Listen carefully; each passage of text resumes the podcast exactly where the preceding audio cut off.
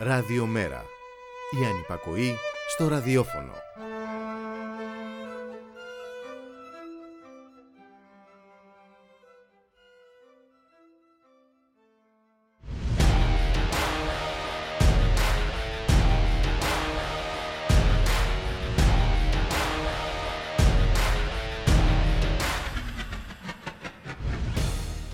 Παιχνιδάκια βορίδι με το Σύνταγμα και τους νόμους προς Τέρψιν Κασιδιάρη που μετατρέπεται σε θύμα προς αφανισμό κερδίζοντας άκοπα έδαφος.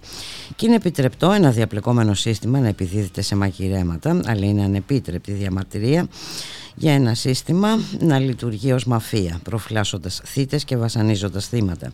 Η κοινωνία των πολιτών κατά τους ο, κυβερνώντες έχει μόνο μία επιλογή έκφρασης. Μία μέρα κάθε τέσσερα χρόνια. Στο μεσοδιάστημα οφείλει να είναι σιωπηλή απέναντι σε αυθαιρεσίες, μετεκλογικές εξαπατήσεις, διαψεύσεις και σε οτιδήποτε ξεφεύγει από τη ρότα που έχουν χαράξει οι εκλεκτοί.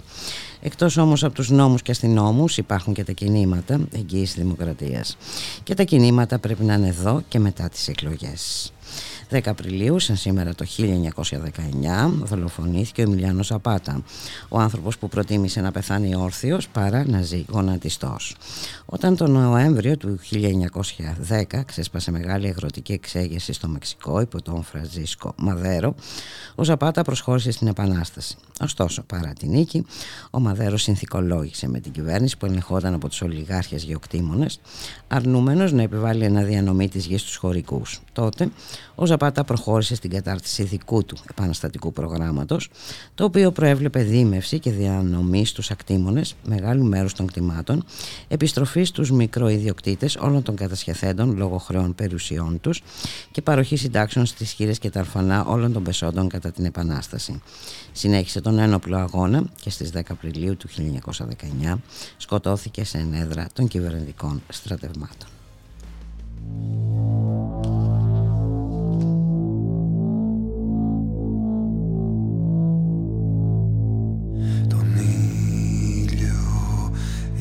Είχες αγκαλιά. Βασίλικο στο χέρι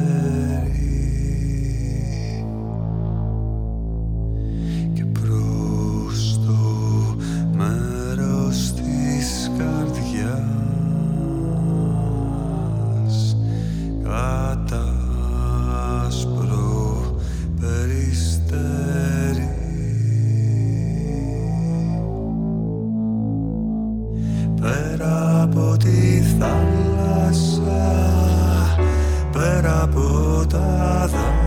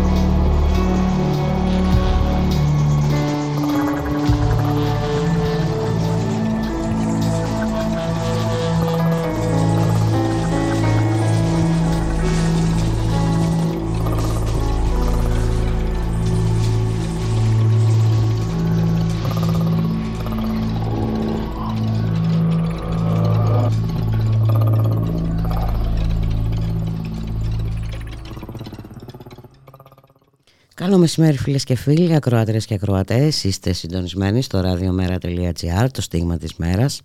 Στον ήχο η Χαρά Στόκα, στην παραγωγή Γιάννα Θανασίου, Γιώργης Χρήστος, στο μικρόφωνο η Μπουλίκα Μιχαλοπούλου. Καλωσορίζουμε τον εκπρόσωπο τύπου του Μέρα 25, Έρικ Μιλτιάδη Έντμαν. Έρικ, καλώς μεσημέρι. Καλή μεγάλη εβδομάδα. Επίσης, επίσης, σε όλες και όλους τους ακροατές μας. Τελευταία παράσταση πριν τις διακοπές του Πάσχα στη Βουλή αύριο. Ε, και πριν το, το παιχνιδάκι.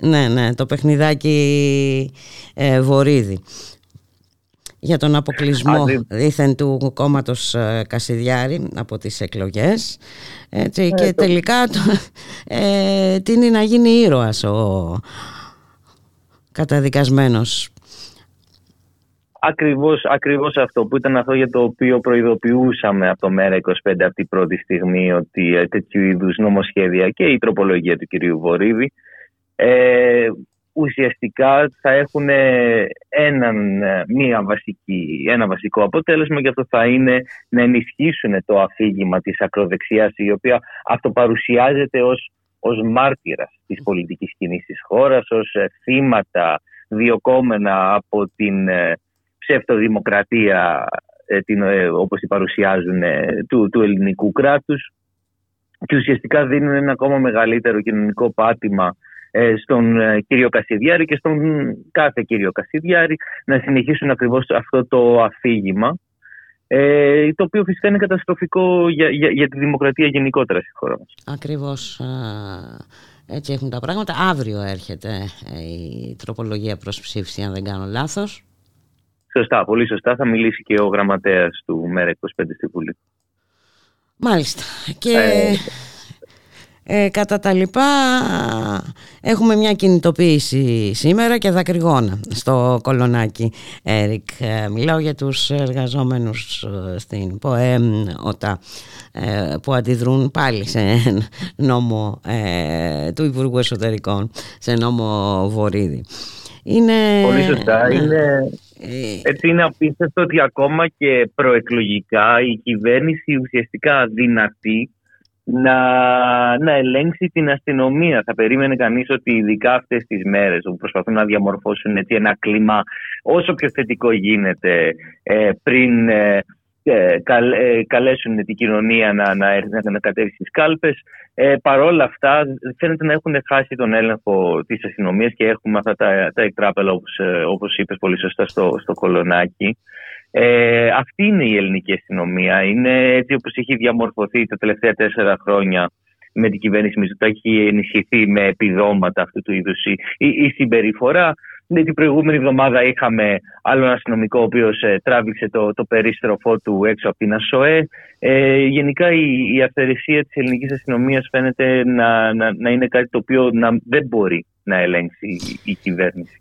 Κοίταξε να δεις, όταν το σήμα είναι ε, να σταματήσει κάθε ε, κινηματική διαδικασία, ε, να μην ξεχνάμε και αυτό που έγινε και στην Ακρόπολη, έτσι, με την ανάρτηση ενός πανό για το ναι. βιασμό που υφίσταται Πολάκης η 12χρονη. Ακριβώς, ακριβώς, πολύ σωστά, πολύ σωστά και αυτό είναι ένα ακόμα τέτοιο παράδειγμα. το Σάββατο είχαμε την συνεδρίαση της κεντρικής, είχαμε τη σύσταση της Κεντρικής Εκλογικής Επιτροπής και την ανακοίνωση υποψηφίων του ΜΕΡΑ25. Για δώσε μας ένα κλίμα. Ε, χωρίς να θέλω να περιαρτολογήσω για, για το κόμμα ήταν πανηγυρική ήταν και για εμένα να, να πω και σε προσωπικό επίπεδο αν μου επιτρέπεις Βούλικα γιατί ε, θυμάμαι την περίοδο 18-19 που τότε είχα ξανακατέβει από τις Βρυξέλλες να βοηθήσω στο στήσιμο του, του ΜΕΡΑ25 προεκλογικά να δημιουργηθούν οι δομές σε, σε όλη τη χώρα πάνω στις οποίες θα, θα πατούσαμε την προεκλογική μας ε, εκστρατεία. Ε, ήταν πραγματικά καταπληκτικό το κλίμα ε, στη, στη, στο ξενοδοχείο Τιτάνια προχθές όπου πολλά από αυτά τα άτομα τα οποία είχα δει εκείνη ε, το, πριν τέσσερα χρόνια, σε εκείνη την πρώτη προσπάθεια να, να στηθεί το ΜΕΡΑ, τα ξαναείδα σε έναν τελείως διαφορετικό χώρο, σε διαφορετικές συνθήκες, ε, σε ένα κόμμα το οποίο πλέον ε, έχει εδρεωθεί και, και πατάει στα, στα πόδια του. και, ήταν έδωσε πιστεύω σε όλους μας πολύ δύναμη ε, αυτή η εκδήλωση.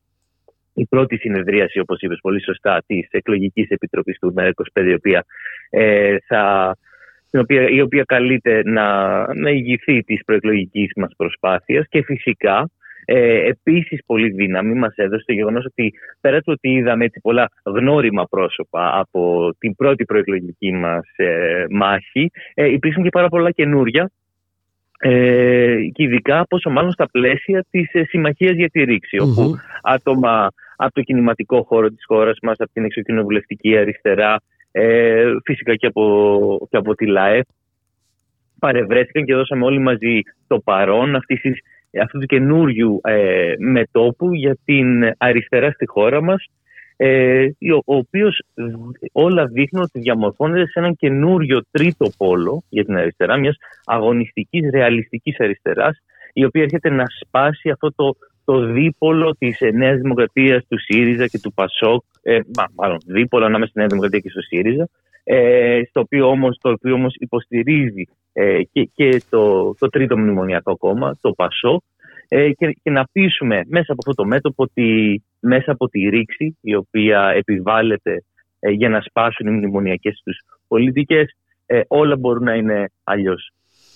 Και μάλιστα όταν βλέπουμε διάφορες συμπράξεις ε, προεκλογικές ε, αναφέρομαι βέβαια στην ανακοίνωση ε, το, του ΣΥΡΙΖΑ για το ποιος θα στηρίξει ναι. ναι, ε, στις επόμενες δημοτικές εκλογές. Αυτοδιοικητικές, ακριβώς, ακριβώς. Και δεν, δεν θέλω να, να αναλωθούμε τώρα σε προσωποκεντρικές αναλύσεις, αλλά το μόνο το οποίο αξίζει να πει κανείς, πιστεύω, είναι ότι με αυτές τις επιλογές ο κύριος Τσίπρας και γενικότερα ε, ο ΣΥΡΙΖΑ δείχνουν ποιες είναι οι πραγματικές τους πολιτικές προθέσεις και το ποιοι είναι σοβαροί ε, για να αλλάξουν ε, τα πράγματα στη χώρα μας και, και ποιοι όχι.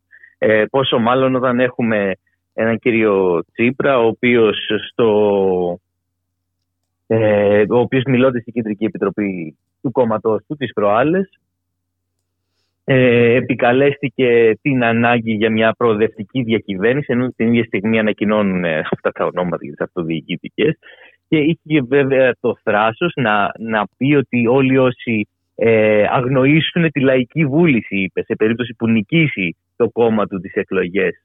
Ε, και, και, και, και, δεν έρθουμε δηλαδή σε μια προσπάθεια συγκυβέρνησης μαζί με το ΣΥΡΙΖΑ, θα καταπατήσουμε, λέει, την λαϊκή βούληση. Ποιος, ο άνθρωπος ο οποίος όχι απλά την καταπάτησε, τυπόδοπάτησε ε, το, τον Ιούλιο του 2015 όταν μετέτρεψε το 62% του όχι της ελληνικής κοινωνίας σε ναι.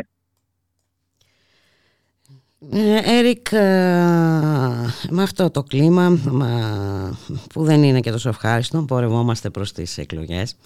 Ε, θα ήθελα λίγο να επισημάνουμε τη δύναμη των κινημάτων. Έτσι.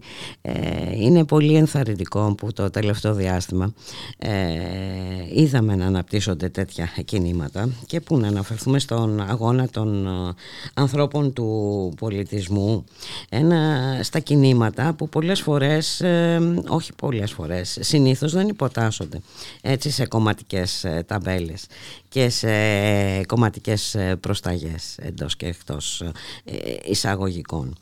Και δεν θα πρέπει να τα ξεχνάμε, έστω και αν στις 21 Μαΐου έχουμε την προσφυγή στις κάλπες, θα πρέπει να ενθαρρύνουμε τέτοιου, τα κινήματα τα κινήματα γιατί σε τελική ανάλυση είναι από τις κορυφαίες δημοκρατικές διαδικασίες. Ε. Μπουλικά, ε, πραγματικά δεν έχω κάτι να προσθέσω. Τα, τα είπες όλα. Είναι, είναι επικίνδυνο την ε, προεκλογική περίοδο να ξεχνιούνται όλα όσα δεν έχουν να κάνουν με το άμεσο θέμα το οποίο είναι ποιον θα ψηφίσουμε ε, στην 21 Μαΐου. Αλλά το γενικότερο πολιτικό πλαίσιο της χώρας μας, δεν διαμορφώνεται από τα κόμματα ή μάλλον όχι μόνο από τα κόμματα, διαμορφώνεται σε μεγάλο βαθμό από τους αγώνες που δίνει η κοινωνία μέσα από αυτά τα κινήματα, τα οποία είπε σε, σε πολύ μεγάλο βαθμό δεν ε, διαχειρίζονται και δεν καπελώνονται και να το θέλανε ε, από τα κόμματα της χώρας. Είτε έχει να κάνει με τον πολιτισμό, όπως πολύ σωστά είπες, δηλαδή μέχρι πρώτη είχαμε εθνικά θέατρα τα οποία ήταν υποκατάληψη από τους ίδιους τους ηθοποιούς. Ε, ε, πράγματα τα οποία ξεχάστηκαν δυστυχώς. Δεν ξεχάστηκαν βέβαια. Σε μεγάλο βαθμό την κοινωνία πιστεύω δεν έχουν ξεχαστεί, αλλά δεν ε, τους δόθηκε ο χώρος στο δημόσιο διάλογο τον τελευταίο καιρό, ειδικά μετά από το έγκλημα των τεμπών, το οποίο επίσης με τη σειρά του διαμόρφωσε ένα καινούριο ε, κίνημα από οδήγησε, την νεολαία της χώρας. Οδήγησε χιλιάδες ανθρώπους ε, στον δρόμο. Και νέους ανθρώπους και άνθρωποι οι οποίοι επίσης δεν είναι ε, ε, κομμάτια άλλων πολιτικών χώρων, οι οποίοι αυθόρμητα ε, κατέβηκαν στους δρόμους και διαμόρφωσαν με αυτόν τον τρόπο την πολιτική ατζέντα ε, για, για αυτές τις εκλογές. Έχουμε το, το, το, κίνημα για το νερό, το κίνημα για την ενέργεια, το κίνημα ενάντια στους πληστηριασμους Ε, όλοι αυτοί είναι αγώνες οι οποίοι δίνονται εδώ και χρόνια ε, και έχουν υποχρέωση και επιβάλλεται μέσα από την εκλογική αυτή διαδικασία στην οποία μπαίνουμε τώρα ε, να τους στηρίξουμε χωρίς όμως ε, να τους στηρίξουμε πάντα με σεβασμό ακούγοντας ε, τις θέσεις τους και, και να, να κάνουμε ό,τι καλύτερο μπορούμε να είμαστε η φωνή τους ε, μέσα σε αυτή την εκλογική διαδικασία και όταν με τα καλό επιστρέψουμε στη Βουλή και εντός της Βουλής. Ε, πότε θα ξανανοίξει η Βουλή, αύριο νομίζω είπαμε. Ε, αύριο σωστά είναι τελευταία, τελευταία μέρα. Ε, Υπάρχει περίπτωση να ξανανοίξει για λίγες μέρες μετά το Πάσχα, αλλά το πιο πιθανό είναι να, να, να κλείσει, να, να, να, να ανακοινωθούν επίσημα πλέον οι, mm-hmm. και οι εκλογές, δηλαδή να προκηρυχθούν δηλαδή 21 Απριλίου, οπότε και θα κλείσει μόνιμα αυτή η Βουλή. Έχει τελειώσει με τα συμβόλαια που έχει υπογράψει η κυβέρνηση.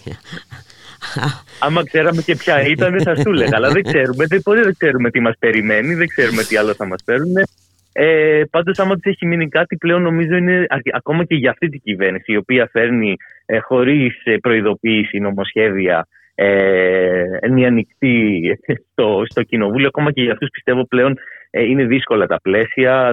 Δεν ξέρω αν θα, θα έχουν πλέον τον χρόνο να, να, να νομοθετήσουν κάτι άλλο πέρα από αυτό το τελευταίο έκδομα του κ. Βορύδη. Πρέπει να πω εδώ ότι για, για, για το, επειδή είπα το όνομα Βορύδη σε συνδυασμό με τη μάχη ενάντια στην ακροδεξιά. Δηλαδή η ηρωνία έχει πεθάνει σε αυτή τη χώρα, είναι νεκρή. Ε, το να έχουμε τροπολογία από τον κύριο Βορύδη, ε, από το κόμμα στο οποίο είναι μέσα και ο κύριος Πλεύρης, ο κύριος Γεωργιάδης. Και όλοι αυτοί να παρουσιάζονται στον ελληνικό λαό ως υπερασπιστές της δημοκρατίας. Οι υπερασπιστές της δημοκρατίας απέναντι στην ακροδεξιά έντα. Και μετά να ρωτιόμαστε γιατί ο κόσμος έχει. Νομίζω πότε ήταν την Παρασκευή που λέγαμε ότι ε, για, για, για, για τις πολιτικές ε, θέσεις του κόσμου ότι είναι ενάντια του καπιταλισμού αλλά υπέρ της αγοράς. Εδώ πέρα έχουμε την απίστευτη διγλωσία. Ε, είναι αναμενόμενο να έχουν μπερδευτεί οι έννοιες.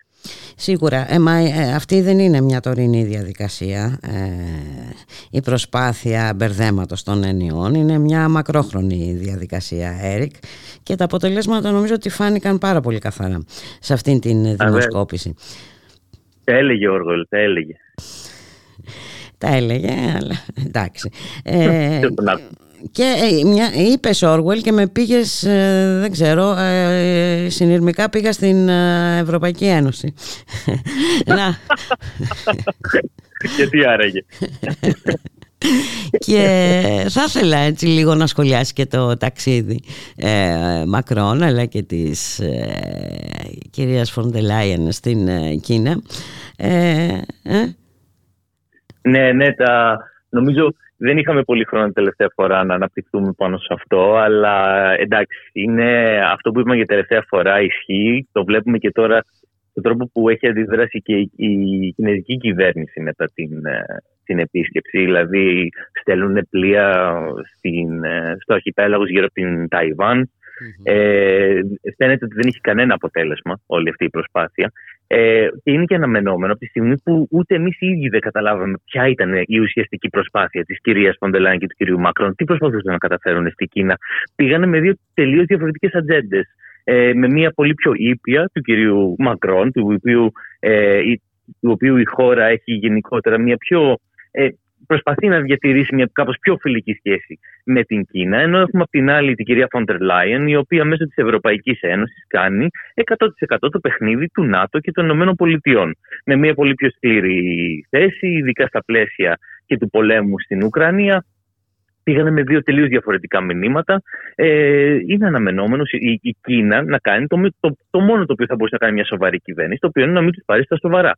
Άμα δεν ξέρουν ούτε οι ίδιοι τι προσπαθούν να, να, να καταφέρουν στο Πεκίνο, ε, τι, τι, τι, περιμέναμε ακριβώς από, από την κινέζικη κυβέρνηση. Ή, ήταν πραγματικά άλλη μία περίπτωση όπου ε, η, η ηγεσία της Ευρώπης μας έκανε ρεζίλ. Ε, το έχει συνηθίσει αυτό ε, η ηγεσία της ε, Ευρώπης και εν τω μεταξύ μιας Ευρώπης που μιλάει για την Ουκρανία, νοιάζεται για τα θύματα κτλ. Και, και εκεί στο Ισραήλ δεν βλέπει τίποτα, δεν βλέπει τι γίνεται, δεν βλέπει. Ε. Δεν βλέπει, δεν βλέπει. Στο Ισραήλ είναι πολλά τα λεφτά μπουλικά μου. Πώς να δει πέρα από το, το, το λόφο των, των χρημάτων τα οποία έρχονται μέσω του Ισραήλ στην πολεμική βιομηχανία τόσο τον ΗΠΑ όσο και της, ε, της Ευρώπης. Δεν, ε, η, η, θέση της Ευρώπης σε αυτά τα θέματα δηλαδή μπορεί κανείς να, τα, να την προβλέψει ακολουθώντας τα λεφτά. Ε, πάντα η θέση της Ευρωπαϊκής Ένωσης σε αυτά τα θέματα είτε έχει να κάνει με το Ισραήλ είτε έχει να κάνει με την Κίνα είτε έχει να κάνει με το πόλεμο στην Ουκρανία είναι άμεσα διασυνδεδεμένη με αυτές τις ε, πολεμικές βιομηχανίες των ΗΠΑ αλλά και της Ευρώπης ε, των οποίων τα συμφέροντα μέσω του ΝΑΤΟ ε, υπερασπίζονται. αυτή είναι η πολιτική. Είναι, είναι μόνο οικονομική, γεωπολιτική ε, πολιτική σε αυτά τα θέματα δεν υπάρχει από την πλευρά της Ευρωπαϊκής Ένωσης. Εδώ μεταξύ έχουμε διαρροή δεκάδων άκρος εμπιστευτικών εγγράφων του Αμερικανικού Πενταγώνου που αποδεικνύει ε, ότι όντως οι Ηνωμένες Πολιτείες αντιπαρατίθεται στη Ρωσία δια αντιπροσώπου. Ουκρανία, βλέπε Ουκρανία έτσι. Ε, και αποκαλύπτουν πόσο βαθιά έχουν διεισδύσει οι Αμερικανικές υπηρεσίες κατασκοπίας στην ε, Ρωσία. Ε, πλέον δεν υπάρχουν ούτε τα προσχήματα Έρικ. Ε, είναι καθαρά ναι. ένας πόλεμος της Δύσης εναντίον της ε, Ρωσίας. Μέσω της Ουκρανίας φυσικά.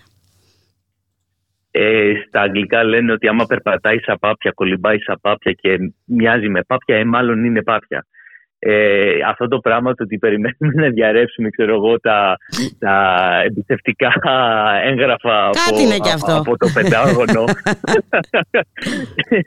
Αφού το βλέπουμε, το βλέπουμε στην πράξη. Ε, έχουμε μια χώρα της οποίας ο πρόεδρος μιλάει για τελική νίκη ενάντια στη Ρωσία σε μια πυρηνική δύναμη, ε, χρησιμοποιώντας όπλα τα οποία προέρχονται από τις ΗΠΑ και από την Ευρωπαϊκή Ένωση ε, και ειδικά από τις χώρες της Ανατολικής Ευρωπαϊκής Ένωσης.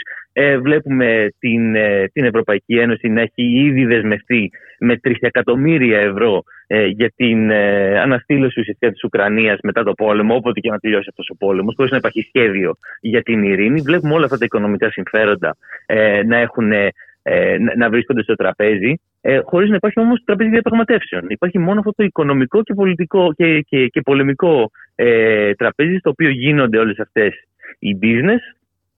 Ε, μα και, και, αλλά, αλλά, αλλά συγχρόνως δεν είμαστε διατεθειμένοι να αποδεχτούμε ότι μιλάμε για, για, για έναν πόλεμο proxy war, ε, το οποίο ουσιαστικά ε, διαχειρίζεται η Washington απέναντι στη Μόσχα. Αυτό ήταν η Ουκρανία εξ αρχής και εμείς το λέγαμε από την πρώτη μέρα. Ε, τώρα έρχονται βέβαια και τα έγγραφα να, να αποδείξουν τι είχαμε δει. Ναι, Κάτι είναι και αυτό. Να αποδείξουν ότι δεν είμαστε ελέφαντες εμείς οι υπόλοιποι ε, που βλέπαμε έτσι τα πράγματα. Αυτό όμως σημαίνει ότι έχουμε να κάνουμε με μια Ευρωπαϊκή Ένωση, μάλλον με μια ηγεσία της Ευρώπης, με, με αυτό το σύστημα τέλος πάντων που μας έχει ε, επιβληθεί. Ε, θα έλεγα ότι δεν υπάρχει λόγος να έχουμε ε, σχέση. Με αυτό, το, ε, με αυτό το συγκεκριμένο μόρφωμα Eric Edman είναι, νομίζω θα έπρεπε να μας απασχολήσει αυτό το θέμα κάποια στιγμή.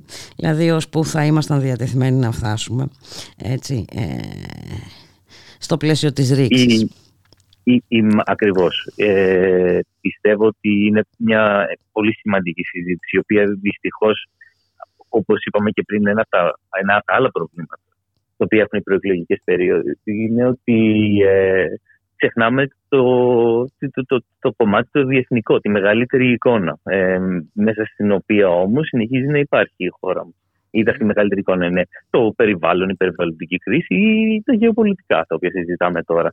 Ε, οπότε μέσα σε αυτά τα πλαίσια της ρήξης ε, με την Ευρωπαϊκή Ένωση και τις προσταγές των Βρυξελών, μιλάμε και για ρήξη ε, για τις ε, γεωπολιτικές βλέψεις ε, τις οποίες έχει η Ευρωπαϊκή Ένωση, οι οποίες ταυτίζονται απόλυτα, όπως έχουμε πει, με αυτές του ΝΑΤΟ και των ΗΠΑ. Και άμα εμείς είμαστε διαθετημένοι να πρωτοστατήσουμε σε ένα νέο κίνημα δεσμεύτων, ε, πρέπει να έχουμε επίγνωση του ότι αυτό είναι κάτι στο οποίο η Ευρωπαϊκή Ένωση, έτσι όπως υφίσταται σήμερα, ε, θα αντιδράσει. Και θα αντιδράσει αρνητικά. Δεν είναι, ε, είναι πλέον ένα ανδρίκελο, μια μαριονέτα ε, του ΝΑΤΟ η Ευρωπαϊκή Ένωση σε γεωπολιτικά θέματα. Οπότε οποιοδή, οποιοδήποτε πολιτική στάση έρχεται σε αντίθεση ε, με αυτά τα συμφέροντα του ΝΑΤΟ και των ΗΠΑ, ε, θα, θα έχει αρνητικές αντιδράσεις και πρέπει να είμαστε προετοιμασμένοι για αυτό. Και διαβάζω και μια ενδιαφέρουσα είδηση ε, που είναι και αυτή ενδεικτική των όσων γίνονται ε, στον κόσμο. Η Τινησία χθες διέκοψε τη διαπραγμάτευση με το Διεθνές Νομισματικό Ταμείο και αποφάσισε να κάνει έτοιμα ένταξη στους BRICS. Νομίζω ότι είναι ε, μια ένδειξη και αυτή το πώς πάνε τα πράγματα γενικότερα ε, στον κόσμο, πώς αλλάζουν συμμαχίες, πώς διαμορφώνονται νέες συμμαχίες τα πάντα είναι αυτή η ιδέα στην οποία πρέπει εμείς πάντα να, να αντιστεκόμαστε ότι τα πράγματα δεν μπορούν να αλλάξουν, ότι έτσι έχουν όπως έχουν και πρέπει κάπως να τα διαχειριστούμε. Δεν είναι έτσι. Τον κόσμο τον διαμορφώνουμε ε, με βάση και, και την ηθική μας τάση ε, αλλά και τις πολιτικές μας προτεραιότητες. Πρέπει αυτό το πράγμα να το, να το καταλάβουμε όλοι μας και σε αυτή τη βάση να παίρνουμε τις, πολι, τις πολιτικές μας αποφασεις ε, και να διαμορφώσουμε και ε, την χώρα μας σε αυτή τη βάση, αλλά και τη θέση της χώρας μας μέσα σε μια γενικότερη Ευρωπαϊκή Ένωση, ε, στην οποία να είμαστε πρόθυμοι και να θέλουμε να είμαστε μέλη, η οποία δεν μας υποτάσσει σε, σε ολιγικαρχικά συμφέροντα, είτε είναι αυτά των ΗΠΑ, είτε είναι των πολυεθνικών και των ολιγαρχών. Έρικ Έντμαν, να σε ευχαριστήσουμε πάρα πολύ. Καλή σου συνέχεια. Ε, εντάξει, αυτά τα, εμείς θα λειτουργήσουμε μέχρι και την ε, Τετάρτη. Ε, έτσι κι αλλιώς ε, τα πράγματα... Ε, μεγάλη εβδομάδα είναι. Χαλαρά. Πιο χαλαρά κι εμείς. Φαίνεται να έχουν πει έτσι κι αλλιώς σε, σε γραμμές τα πράγματα για τις εκλογές. Είναι είναι πλέον ε, ψηλοξεκάθαρο, θα έλεγα, ο δρόμος στον οποίο θα πορευτούμε. Άμα έχουμε απρόπτα, εντάξει, θα, θα αντιδράσουμε αναλόγως. Αλλά πιστεύω και εσείς και εμείς θα χρειαστούμε τουλάχιστον δύο-τρεις μέρες να ετοιμαστούμε για αυτό το, το τελικό sprint μέχρι το τέλος του Μαΐου. Έτσι. Λοιπόν, να είσαι καλά και ε, θα τα πούμε και αύριο. Ε; Ε, σωστά. Γεια χαρά. Γεια. Γεια χαρά.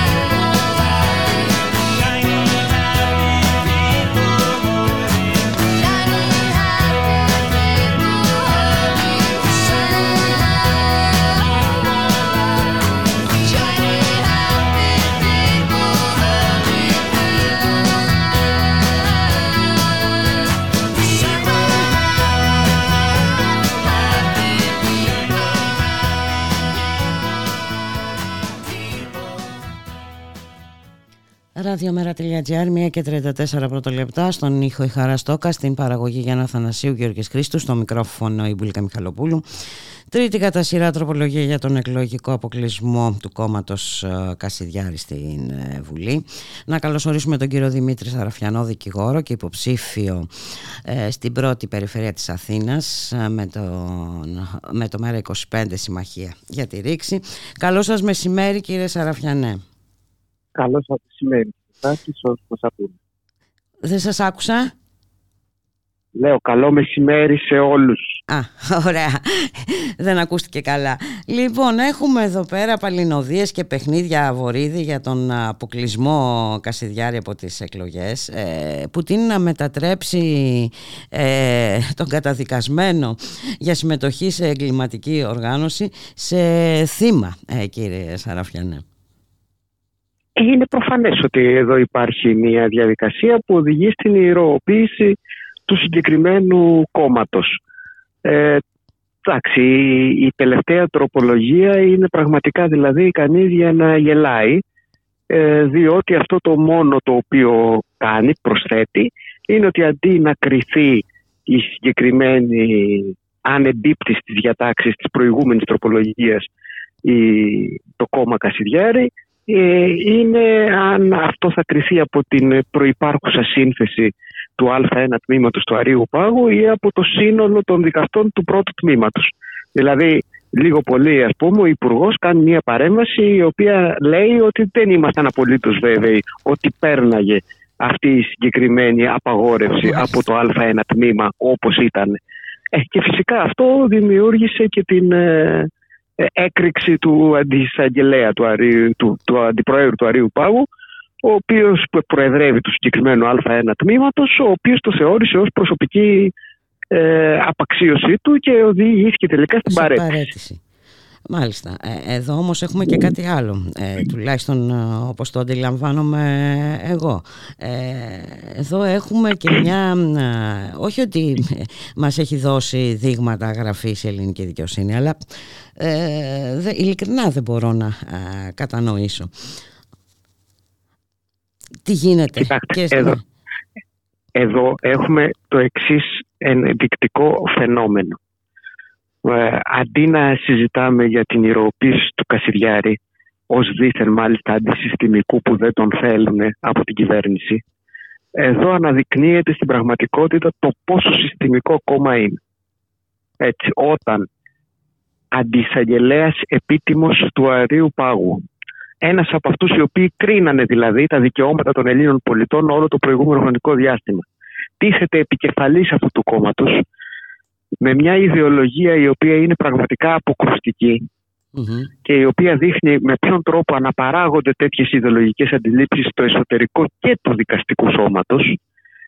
Πολιτικές οι οποίες βεβαίως έχουν νομιμοποιηθεί τόσα χρόνια από τις πολιτικές των κυβερνήσεων που έχουν κυβερνήσει αυτόν τον τόπο ε, είναι ενδεικτικό το πόσο ενδοσυστημικά είναι αυτά τα κόμματα ε, δεν τρέπονται καν και να το παρουσιαζουν διότι αυτό είναι η, η σφραγίδα μπήκε με αυτή τη συγκεκριμένη υποψηφιότητα. Και αυτό το οποίο θα τεθεί λοιπόν χάρη στις τροπολογίες της κυβέρνησης νομίζω το είχαμε ξαναπεί σε μια προηγούμενη ε, ραδιοφωνική εκπομπή είναι ότι αυτές οι εκλογές θα βρίσκονται συνεχώς στον αέρα καθώς θα υπάρχει μία σειρά δικών ήδη τώρα στον Άριο Πάγο που κανονικά η ανακήρυξη των κομμάτων είναι μια τυπική διοικητική διαδικασία τη μετέτρεψε η κυβέρνηση σε δικαστική διαδικασία, σε δίκη. Μετά την, ε, το αποτέλεσμα των εκλογών θα κριθεί στο ανώτατο ειδικό δικαστήριο και έπονται για τα ευρωπαϊκά δικαστήρια. Να έχουμε να περιμένουμε δίκες γύρω από το ζήτημα του εάν καλός ή κακός δεν επιτράπεις στο συγκεκριμένο κόμμα να κατέβει στις εκλογές. Αυτά όλα όμως δημιουργούν πάρα πολύ κακό προηγούμενο, ε, κύριε Σαραφιανέ. Ναι, είναι προφανές ότι δημιουργούν πολύ κακό προηγούμενο από πολλές απόψεις. Αφενός με. Γιατί σήμερα είναι ο Κασιλιάρη, υποτίθεται, αύριο ε, θα είναι κάποιος άλλος. Έτσι δεν είναι; Ακριβώς αυτό. Δηλαδή, είναι προφανές το ζήτημα σε τρία επίπεδα. Το πρώτο επίπεδο είναι το ζήτημα της ουσίας. Δηλαδή, ότι αναλαμβάνει ένας δικαστικός σχηματισμός να κρίνει την ε, κάθοδο πολιτικών κομμάτων στις εκλογές. Αυτό του τύπου η δικαστική παρέμβαση στις εκλογές είναι μία αρνητική και αν θέλετε κατά την ταπεινή μου γνώμη ε, κατεύθυνση μετατροπής του συστήματός μας προς δεξιά Το δεύτερο στοιχείο είναι ότι με όλες αυτές τις διαδικασίες στραμπουλίζουμε τις συνταγματικές διατάξεις. Και αυτό είναι μια πρακτική την οποία ακολούθησε η συγκεκριμένη κυβέρνηση συνεχώς καθ' όλη τη διάρκεια της θητείας της γιατί ακριβώς αποσκοπεί στο να, στην απαξίωση των συγκεκριμένων συνταγματικών Και η συγκεκριμένη συνταγματική επιλογή που είναι ακριβώς η συνταγματική επιλογή της μεταπολίτευσης ήταν ότι δεν υπάρχει δυνατότητα απαγόρευσης πολιτικών κομμάτων. Αυτό έρχεται σήμερα να ανατραπεί και αυτό είναι αυτό το οποίο βλέπουμε. Γιατί υπήρχε αυτή η συγκεκριμένη ε, επιλογή τότε, παρότι είχε αρχικώς προταθεί να υπάρχει αυτή η δυνατότητα διότι ακριβώς είχαμε περάσει μέσα από τον κικαιώνα του μετεμφυλιακού κράτους και της δικτατορίας. Όταν λοιπόν, ε, που ακριβώς ε, σφραγιζόταν από την απαγόρευση των πολιτικών κομμάτων και κυρίως του Κομμουνιστικού Κόμματος. Όταν λοιπόν έρχεται η κυβέρνηση σήμερα να δηλώσει με τις πράξεις της και με τις συνταγματικές ρυθμίσεις που περνάει ότι εμείς θέλουμε το τέλος αυτού του συντάγματος, το τέλος της μεταπολίτευσης, το λέει και ρητά, το τέλος της μεταπολίτευσης αποζητούμε, τότε αυτό το οποίο επιζητεί είναι ένα άλλο πολιτικό καθεστώς προμεταπολιτευτικό. Ε, σε αυτού του τύπου τις ρυθμίσεις ε, βρισκόμαστε να τις εφαρμόζουμε σήμερα. Σήμερα στο όνομα του Κασιδιάρη, αύριο στο όνομα του οποιοδήποτε άλλου θα θεωρηθεί ως πολιτικός αντίπαλος του συστήματος. Όταν μάλιστα έχει προηγηθεί και η υποταγή εντός εισαγωγικών του συντάγματος ε, στο μνημονιακό σύνταγμα, ε, κύριε Σαραφιάνε. Αλλά είναι σαφές ότι, το, ότι έχει ακροτηριαστεί. αυτό είναι που συνεχίζεται. Ναι, έχει ακροτηριαστεί το Σύνταγμα και από την ε, αποφάσης, των δικαστηρίων στο όνομα των ε, ε, διαφόρων μορφών ναι. έκτακτης ναι, το οποίο έχει πάρει τη μορφή της έκτακτης ανάγκης. Δηλαδή υπήρχε μια σειρά ρυθμίσεων οι οποίες στα πλαίσια της κρίσης και των μνημονιακών ρυθμίσεων θεωρήθηκαν ότι μπορούν να ακροτηριάσουν διατάξεις του συντάγματος για λόγους έκτακτης οικονομικής ανάγκης.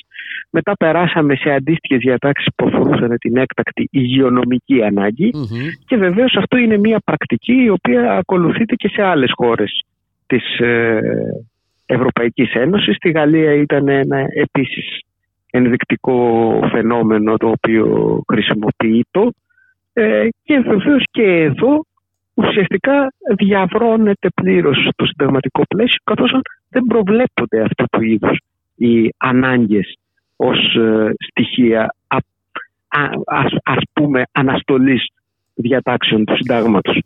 Η μόνη περίπτωση στην οποία το σύνταγμά μας προβλέπει την ε, κατάσταση έκτακτης ανάγκης είναι το άρθρο 48 του συντάγματος με πολύ συγκεκριμένες ε, προδιαγραφές που αφορούν κυρίως την ε, επίθεση από εξωτερικό εχθρό.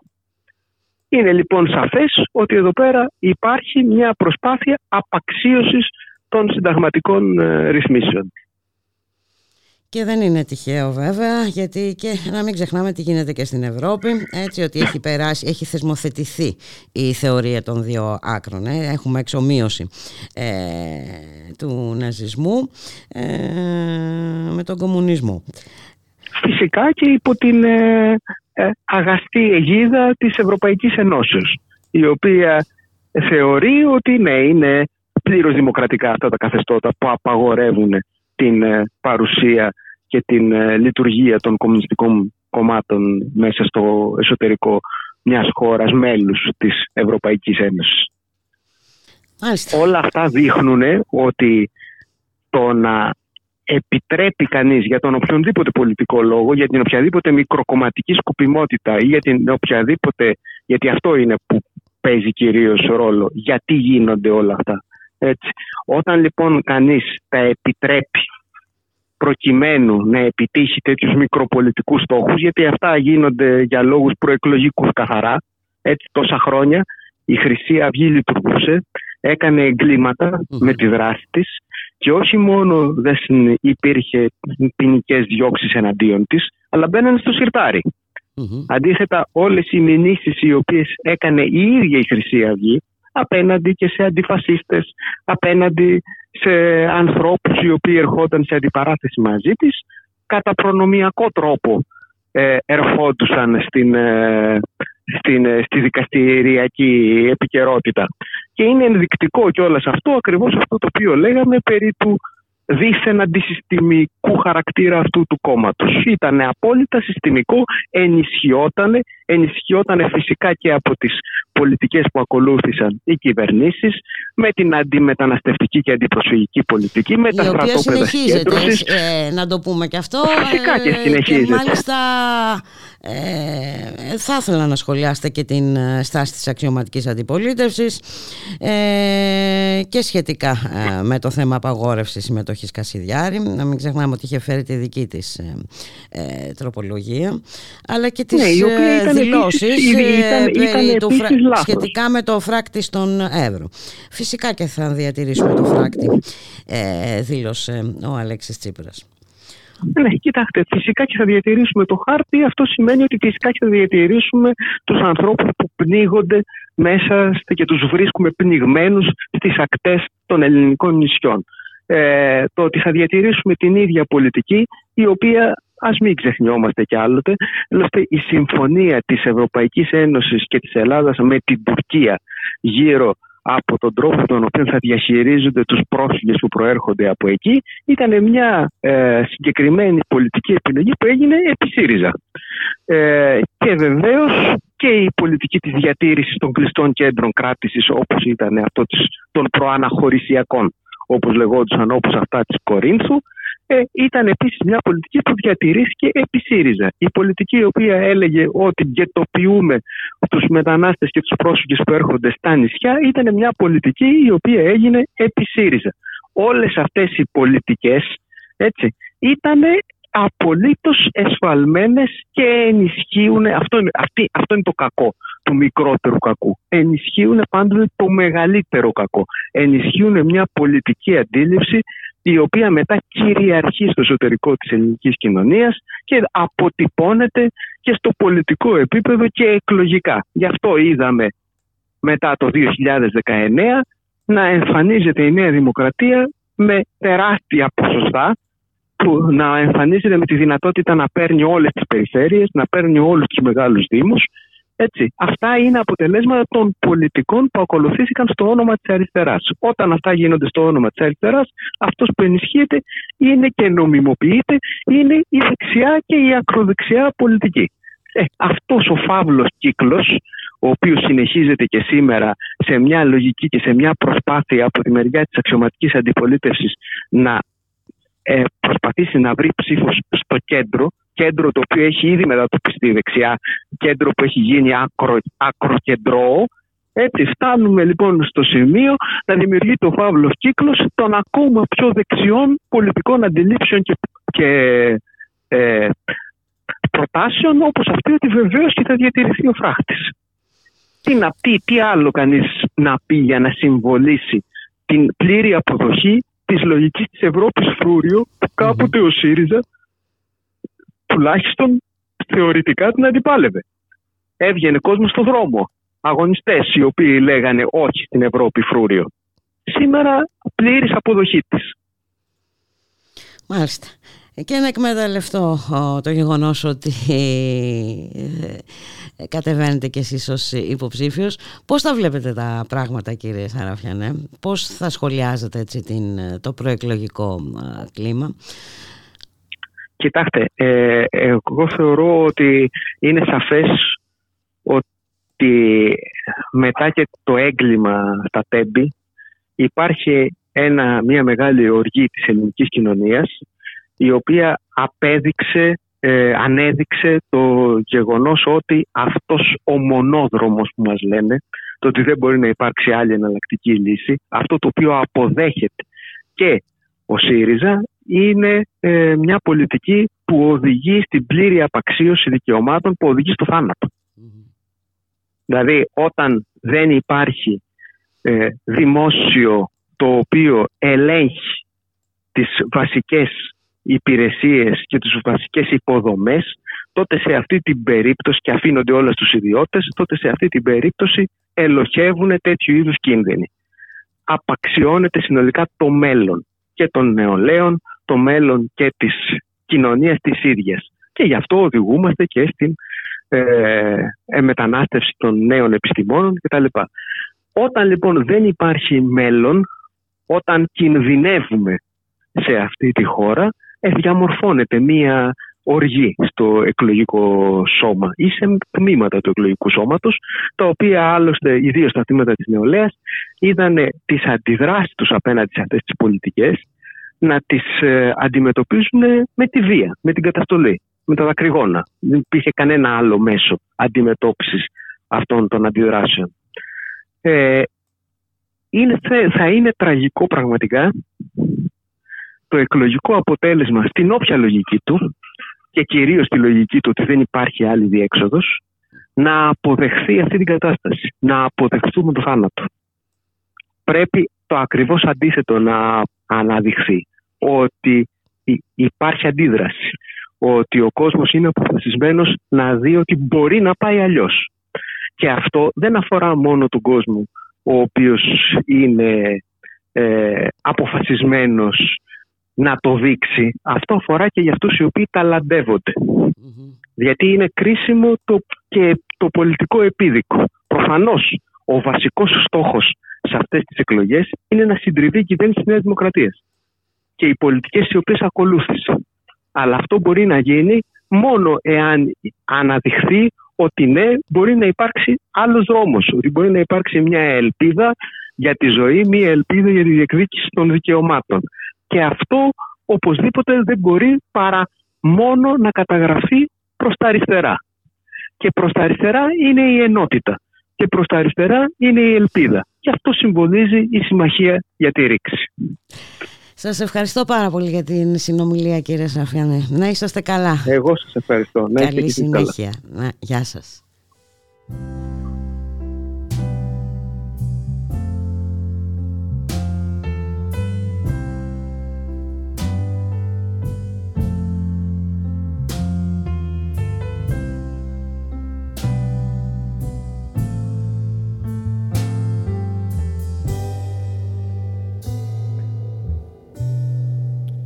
People just ain't no good. I think that's well understood. You can see it everywhere you look. People just ain't no good. We were married under cherry trees.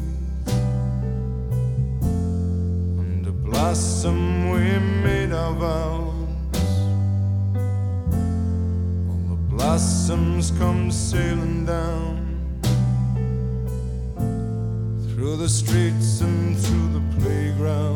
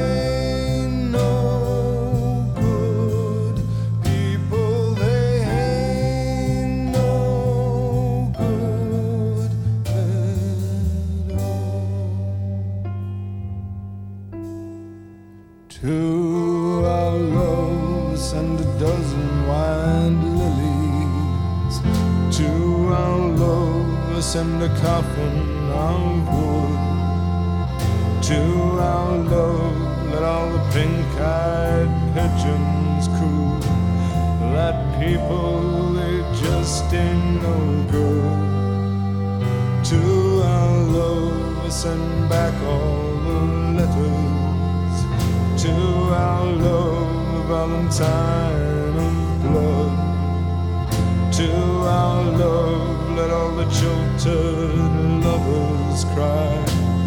The people, they just ain't no good. It ain't that in their hearts they're bad. They can comfort you, some even try. They nurse you when you're ill of health They bury you when you go and die. It ain't that in their hearts they're bad. They'll stick by you if they could. Ah, but that's just bullshit,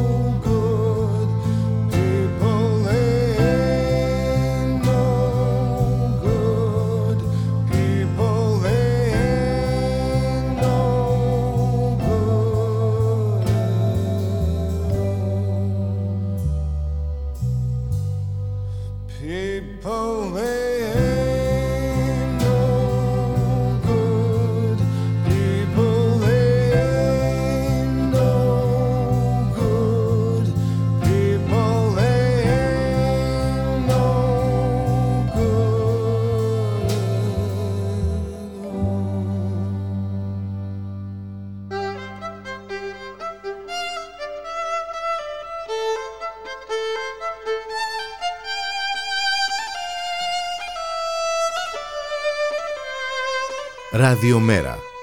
Η ανυπακοή στο ραδιόφωνο.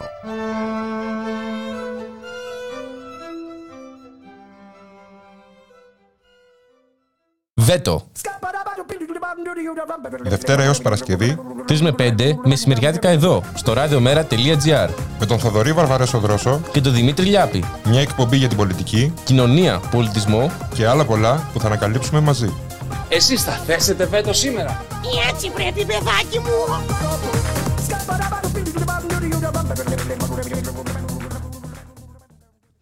Ραδιομέρα.gr, 1 και 58 πρωτολεπτά, στον ήχο Χαραστόκα, στην παραγωγή Γιάννα Θανασίου Γιώργης Χρήστος, στο μικρόφωνο η Μπουλίκα Μιχαλοπούλου. Χημικά και ένταση είχαμε στο κολονάκι. Διαδηλωτές της ΠΟΕ ΟΤΑ έψαχναν στην, τον Υπουργό Εσωτερικών, ο, ο οποίος αρνήθηκε να τους δεχθεί.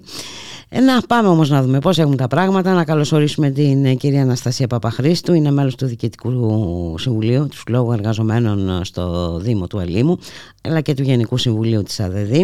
Καλό μεσημέρι κυρία Παπαχρήστου. Καλησπέρα σας. Τι γίνεται η... τελικά. Ε, ε, χημικά στο κολονάκι; Ε, χημικά παντού. Χημικά καλά, ναι. Χημικά παντού είναι η συνήθις διαδικασία. Ναι.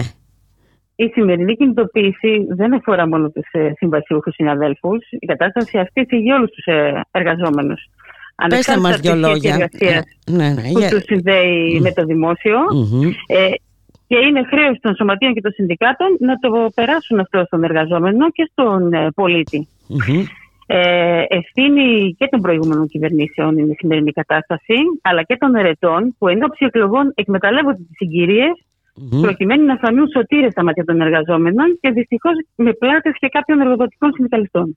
Μάλιστα. Οι κινητοποιήσει των εργαζόμενων δεν μπορούν να, να αποτελούν ευκαιρία για προεκλογική σχέστα. Ε, είναι, δηλαδή δεν είναι άμυροι ευθυνών οι αιρετοί, ε, που άλλωστε έχουν στηριχθεί από κόμματα και κυβερνήσεις που συνέβησαν στα μνημόνια και στην απαγόρευση των μόνιμων προσλήψεων mm-hmm. και στην υπο, υποχρηματοδότηση των Δήμων.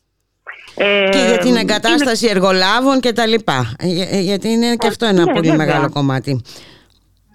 Και αυτή τη στιγμή η διάταξη αυτή που έχει ψηφιστεί ε, που απαγορεύει στους Δήμους ε, να σταματάνε την, τα ένδικα μέσα αν δικαιωθούν εργαζόμενοι και να, για να μετατραπούν οι συμβάσεις τους σε αορίστου χρόνου εντάσσεται στο πλαίσιο ενός γενικότερου σχεδίου για τη διάλυση των, εργασιακών σχέσεων.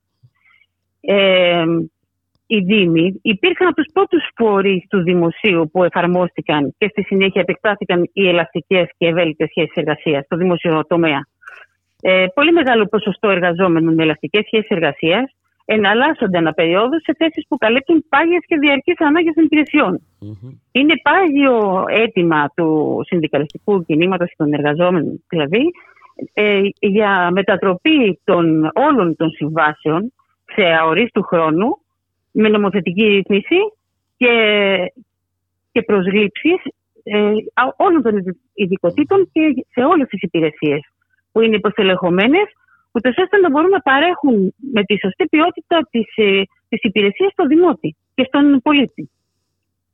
Ε, γιατί οι, οι προσφερόμενες υπηρεσίες αποτελούν πάγια και διαρκή υποχρέωση των ΟΤΑ mm-hmm. και, του, και των δημόσιων υπηρεσιών απέναντι στους πολίτες, οι οποίοι πληρώνουν, για παράδειγμα, τα αποδοτικά τέλη για να παρέχονται υπηρεσίες όπως η καθαριότητα, ο ηλεκτροφωτισμός ε, και δεν μπορεί κάθε κυβέρνηση να αποφασίζει και να απαγορεύει τις προσλήψεις και τις μονιμοποιήσεις των εργαζόμενων. Γιατί από εκεί φαίνεται πολύ περισσότερο η πρόθεσή τους ε, να Συγγνώμη, Η πρόθεσή τους να καταργήσουν να, ουσιαστικά. Να συρρυκνωθεί ναι, ε, ο δημόσιος ναι, ναι. τομέας ε. και να υπάρχει το λεγόμενο επιτελικό κράτος που οι αρμοδιότητες των σημερινών δημόσιων υπηρεσιών θα ασκούνται αποκλειστικά από ιδιώτες. Mm-hmm. Είναι τη σύμπραξή τους. Όπως έχουμε τους αναπτυξιακούς οργανισμούς, παλιότερα δημοτικές επιχειρήσεις κτλ. Και βλέπουμε και τι ε, γίνεται και με το νερό, γιατί και από εκεί, από τις ε, δημοτικές ε, επιχειρήσεις ίδρευσης ε, θέλουν να ξεκινήσουν την πορεία της ιδιωτικοποίησης του νερού. Ναι, δεν θα μείνει τίποτα. Δεν θα μείνει τίποτα. Δηλαδή και για τα μουσεία που τα μετέτρεψαν σε νομικά και γενικότερα από οπουδήποτε μπορούν να βγάλουν κέρδος και να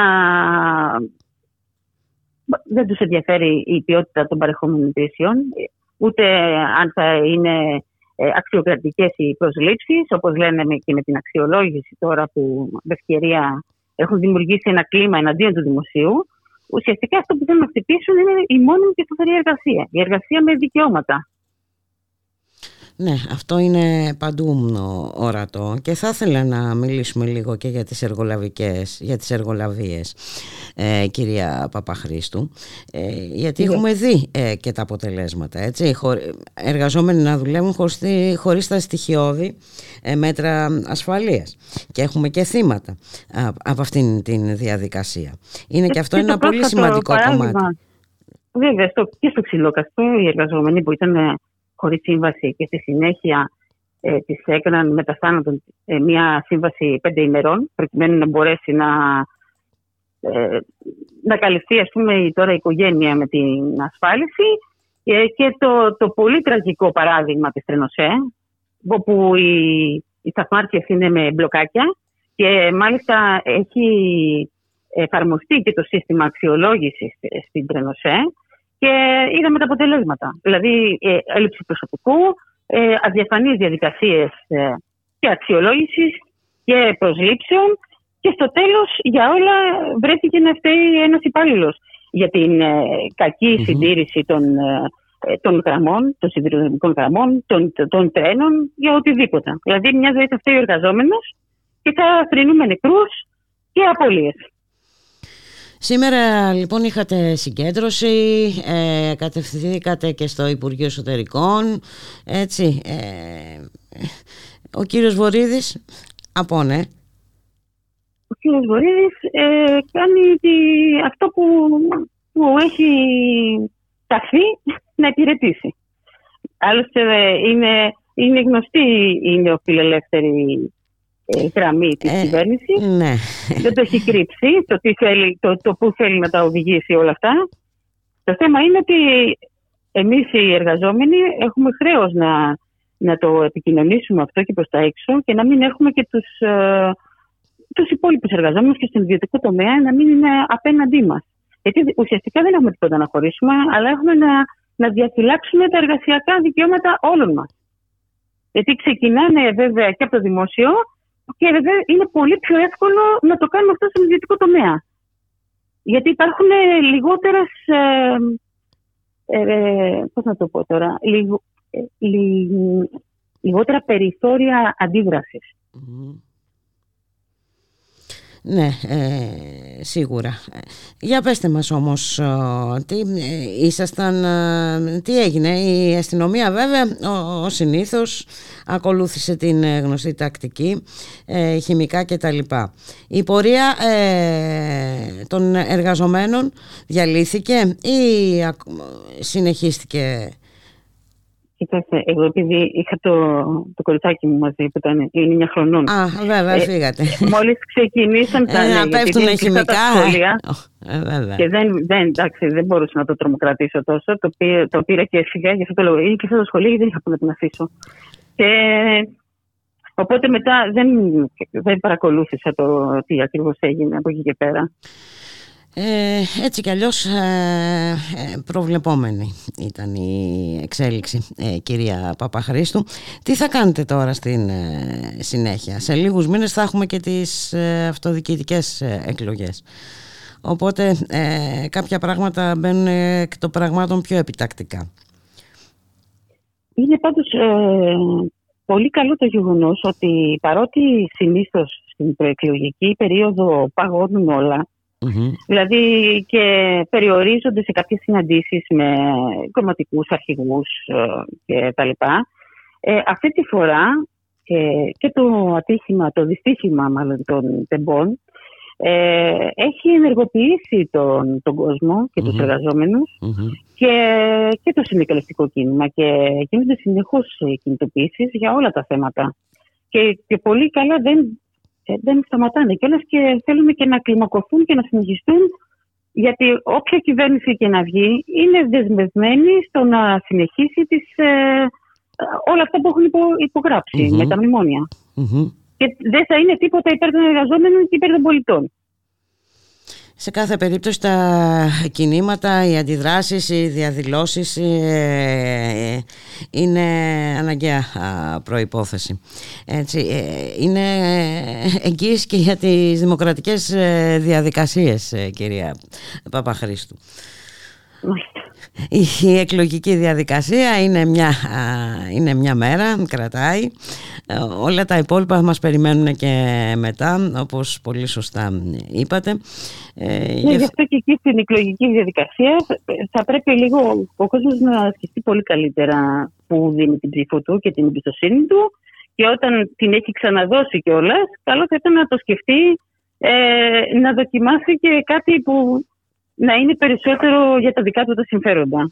Που να εξασφαλίζει ε, την, ε, ε, τουλάχιστον τα, αυτά που θα πρέπει να θεωρούμε αυτονόητα, τα εργασιακά δικαιώματα.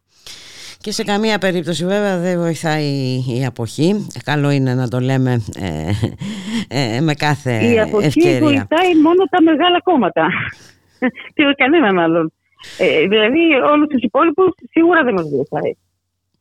Σας ευχαριστώ. Και, και δεν μπορείς να είσαι και άμυρος, δηλαδή άμυρος ευθυνών, να περιμένεις να αποφασίσουν άλλοι για σένα. Ακριβώς. Ε, και η ανάθεση ε, δεν είναι καλός ε, σύμβουλος. Ε, Όχι σε τίποτα. Μόνο η συμμετοχή και όπως είπατε και εσείς είναι ενθαρρυντικό ότι δυστυχώς με την τραγική αφορμή του εγκλήματος στα Τέμπη έχουν ξυπνήσει τα, έχει ξυπνήσει το κίνημα θα λέγαμε κυρία Παπαχρήστου. Έχει τρομάξει τον κόσμο γιατί ο καθένας θα μπορούσε να έχει το παιδί του εκεί μέσα είναι, είναι και ο ίδιος. Και όλοι χρησιμοποιούμε το τένο. Ήταν κάτι δηλαδή που έφερε τον κόσμο αντιμέτωπο με την άσχημη πραγματικότητα. Mm-hmm. Δυστυχώς. Σας ευχαριστώ πάρα πολύ. Ε, καλή συνέχεια. Ευχαριστώ να πολύ, είσαστε καλά. Γεια χαρά. Καλή συνέχεια.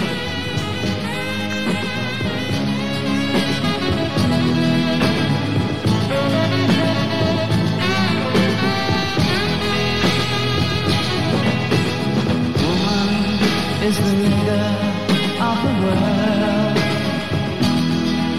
Yes, she is. Think about.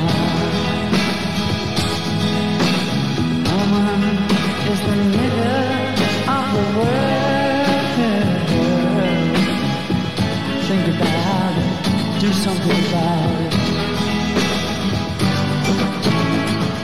We make her paint her face and dance. If she won't be a slave and say that she don't love. Say she's trying to be a man.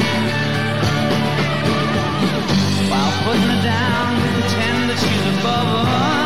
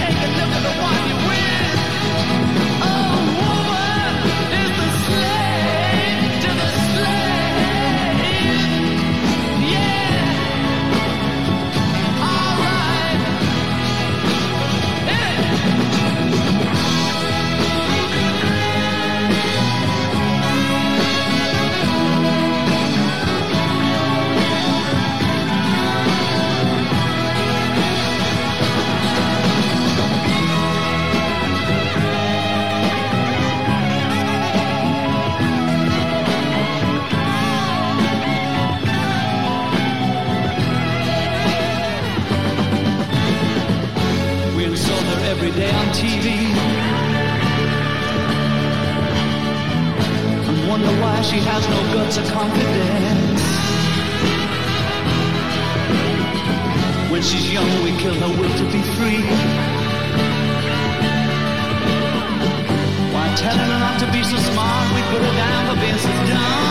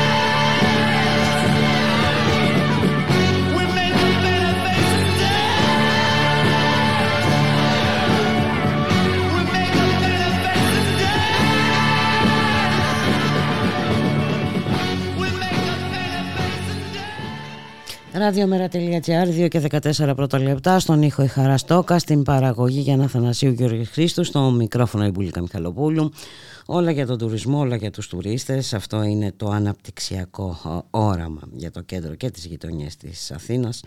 Σε αυτό το όραμα δεν υπάρχει χώρος για βιβλιοπολία όπως το Αμόνι στην πλατεία Μερκούρη στα Άνω Πετράλωνα. Μετά από 22 χρόνια λειτουργίες ε, απειλείται να χάσει το χώρο του.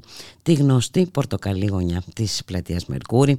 Να καλωσορίσουμε τον κύριο Γιάννη Μαραβελάκη από το συνεταιριστικό βιβλιοπωλείο Αμόνι καλό σας μεσημέρι κύριε Μαραβελάκη ναι, καλησπέρα, καλησπέρα σε εσάς, τις ακροάτρες και τους ακροάτες σας. Για πέστε μας τι ακριβώς ε, γίνεται, ε, ό,τι γίνεται βέβαια σε ένα γενικότερο ε, πλαίσιο. Όλοι έχουμε δει πως έχει αλλάξει και αυτή η γειτονιά τα τελευταία χρόνια κύριε Μαραβελάκη. Ναι. Γέμισε με κέντρα εστίασης. Δυστυχώς ναι, ναι. Έτσι, έτσι, είναι. Καταρχήν θέλουμε να πούμε ένα πολύ μεγάλο ευχαριστώ για, τη, για την ευκαιρία αυτή που μας δίνεται να επικοινωνήσουμε. Ε, θέλουμε να πούμε ότι δεν, δεν είχαμε καμία πρόθεση να στεναχωρήσουμε τους ανθρώπους, τους φίλους του και τις φίλες του βιβλιοπολίου Αμόνη, τη γειτονιά και έναν κόσμο ευρύτερα του, του βιβλίου με αυτή την είδηση. Ε, αλλά είχαμε φτάσει σε ένα όριο πια που επειδή πραγματικά το αν θα παραμείνουμε σε αυτήν εδώ τη γωνιά ή θα συνεχίσουμε κάποτε αλλού τη λειτουργία μας είχε φτάσει να, να είναι οριακό. Είμαστε σε διαπραγμάτευση για την ανανέωση του συμβολέου. Το συμβόλαιό μας τελειώνει τον Ιούνιο. Είμαστε σε διαπραγμάτευση από τον Οκτώβρη και έχουμε μια σειρά από παλινοδίες από τη μεριά ε, το, τον, ε, του, της άλλης πλευράς ε, είπαμε ότι μ, πρέπει να επικοινωνήσουμε με τον κόσμο και να του πούμε γιατί φεύγουμε. Γιατί δεν θέλουμε να φύγουμε από αυτή τη γωνια και φεύγουμε γιατί πιστεύουμε ότι η Αθήνα είναι αυτό που ε, είπατε κι εσείς. Έχει το σχέδιο για την Αθήνα, το σχέδιο, όχι κανένα φοβερό σχέδιο και φοβερά οργανωμένο, γιατί δεν μιλάμε καν για σχέδιο, είναι ότι όλα για τον τουρισμό. Όλα ότι μπορούν να γίνουν στην πραγματικότητα ε, μια τουριστική ατραξιόν ε, η οποία να έχει ένα κέλυφος μεταζωή, να μην υπάρχει ζωή στις γειτονιές, να υπάρχει στην πραγματικότητα ό,τι θέλουν να βρουν οι τουρίστες και οι τουρίστρε που έρχονται ε, από, από διάφορα μέρη του, του, του κόσμου. Αυτό είναι πολύ προβληματικό. Αυτό γίνεται χωρίς να υπάρχει κανένας τύπου συζήτηση, χωρίς να υπάρχει κανένας τύπου σχέδιο, mm-hmm. χωρίς να υπάρχει ούτε καν η υποδομή. Δηλαδή, είπατε για τα πετράλωνα. Τα πετράλωνα λίγο ακόμα και δεν θα μπορεί να κυκλοφορήσει το τρόλεϊ, ας πούμε, γιατί τα Σάββατα και τις Παρασκευές τόσα πολλά αυτοκίνητα που κατεβαίνουν στην πραγματικότητα κλείνουν τους δρόμους. Αλλά δεν πειράζει. Μπορεί αυτό να είναι ένα πρόβλημα και τι έγινε, αδερφέ. Αυτό που έχει σημασία είναι να δουλεύει, ας πούμε, στην πραγματικότητα η αλυσίδα του τουρισμού και έτσι θα πάμε παρακάτω. Αυτό ναι, έχει φτάσει ένα όριο. Αλλά ε, ναι, ναι. έχει φτάσει ένα όριο και, ναι, ε, και υποβαθμίζεται και η, ποιότητα της ε, ζωής γιατί θα, θα, δεν, υπάρχει, δεν υπάρχει ζωή, ναι, δεν υπάρχει ζωή. Δηλαδή, το, ειδικά και, σε και μια τέτοια είναι... γειτονιά που έχει, ναι. είχε διατηρήσει ένα, σε μεγάλο βαθμό ε, τα χαρακτηριστικά της γειτονιάς έτσι, και είναι πολύ θλιβερό ναι, σύμφωνοι, αλλά, αλλά πολύ καιρό τώρα συμβαίνει αυτό. Δηλαδή ναι, δεν ναι. ανακαλύψαμε. Ε, όχι, όχι. Και συμβαίνει και δηλαδή, σταδιακά, έτσι. Ναι, ναι, ε, σταδιακά. Έτσι, ναι, υπήρχε, ένα διάστημα που αυτό υπήρχε σε, κάποια, σε κάποιο τύπου αρμονία. Δηλαδή υπήρχαν μαγαζιά όντως που ανοίξανε στην περιοχή την προηγούμενη δεκαετία mm-hmm. και κύρια από κόσμο που έμενε στην περιοχή που άρα στο μυαλό του ήταν ότι θα έχει προφανώς με ένα, μια καλή ταβερνά, ένα καλό μπαράκι Εμείς δεν είμαστε ότι αυτά δεν πρέπει να υπάρχουν. Δηλαδή, είμαστε βιβλιοπολείο, ναι, ξέρουμε την παράδοση. Αυτά πρέπει να υπάρχουν, αλλά δεν πρέπει να ναι. υπάρχουν μόνο αυτά. Ναι, ναι, αυτό που λέω ήταν ότι αυτό είναι σε μια κάποιο τύπου αρμονία με τον κόσμο της γειτονιάς. Υπήρχαν προβλήματα, χρονίζανε, αλλά τέλος πάντων υπήρχε μια, μια σταθερή κατάσταση. Αυτή τη στιγμή αυτό έχει ξεφύγει. Το πρώτο είναι ότι απλά πραγματικά αν κανείς χάσει το σπίτι του στο πετρέλαιο δεν μπορεί να βρει, γιατί τα ενίκεια είναι στα ουράνια.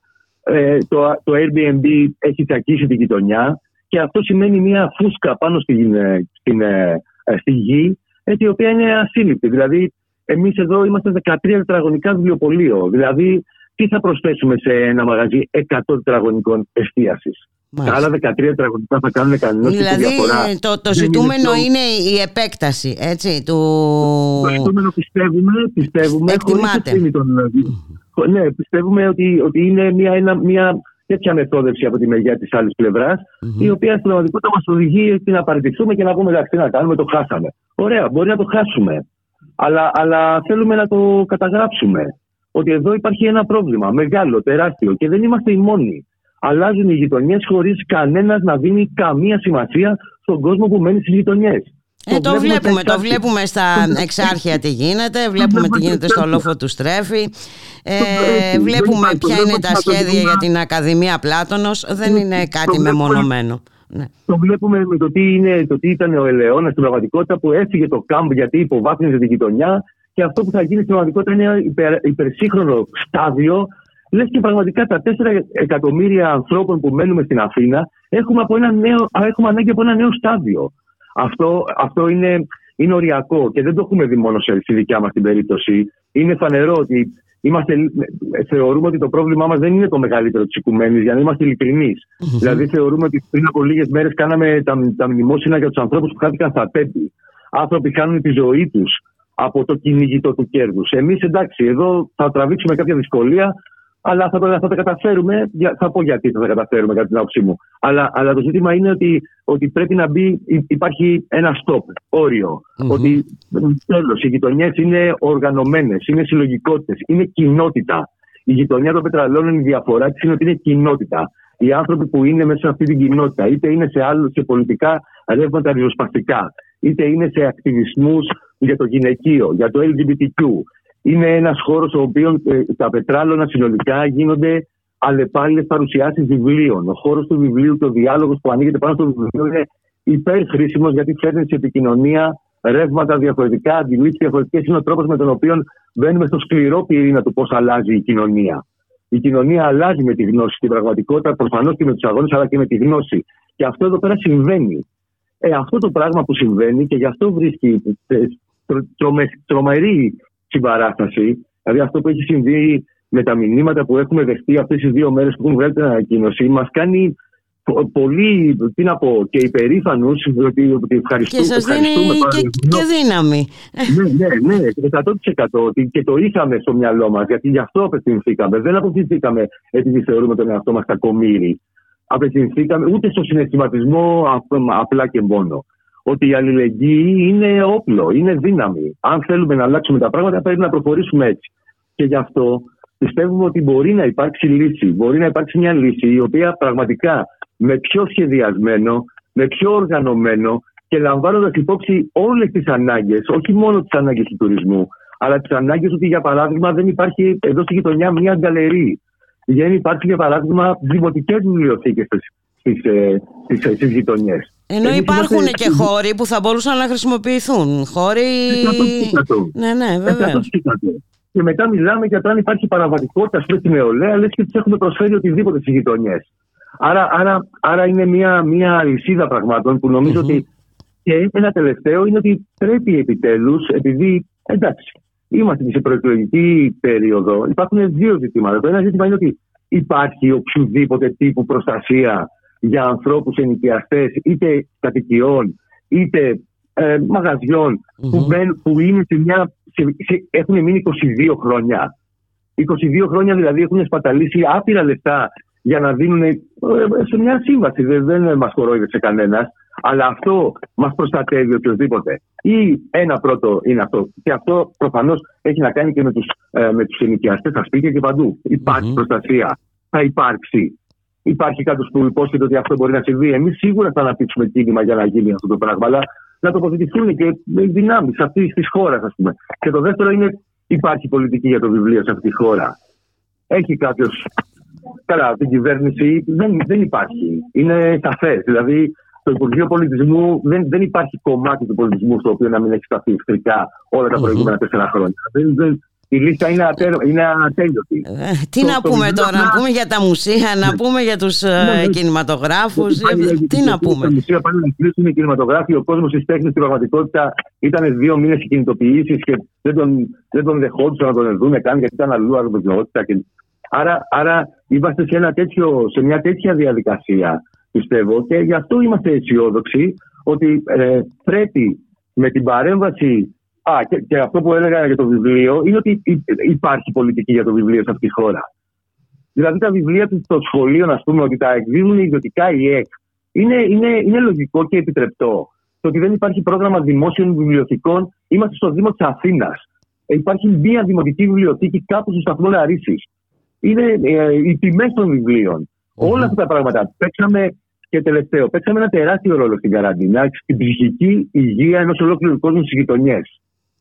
Δηλαδή αυτό, αν, αν τα φαρμακεία παίξαν ένα διαφορετικό ρόλο, εμείς σαν βιβλιοπολία παίξαμε ένα τέτοιο ρόλο. Ότι η διανομή των βιβλίων συνεχίστηκε όλη την περίοδο της καραντίνας, γιατί με έναν τρόπο ήμασταν μισοανοιχτά και τα Χριστούγεννα εκείνα ήμασταν τελείως ανοιχτά.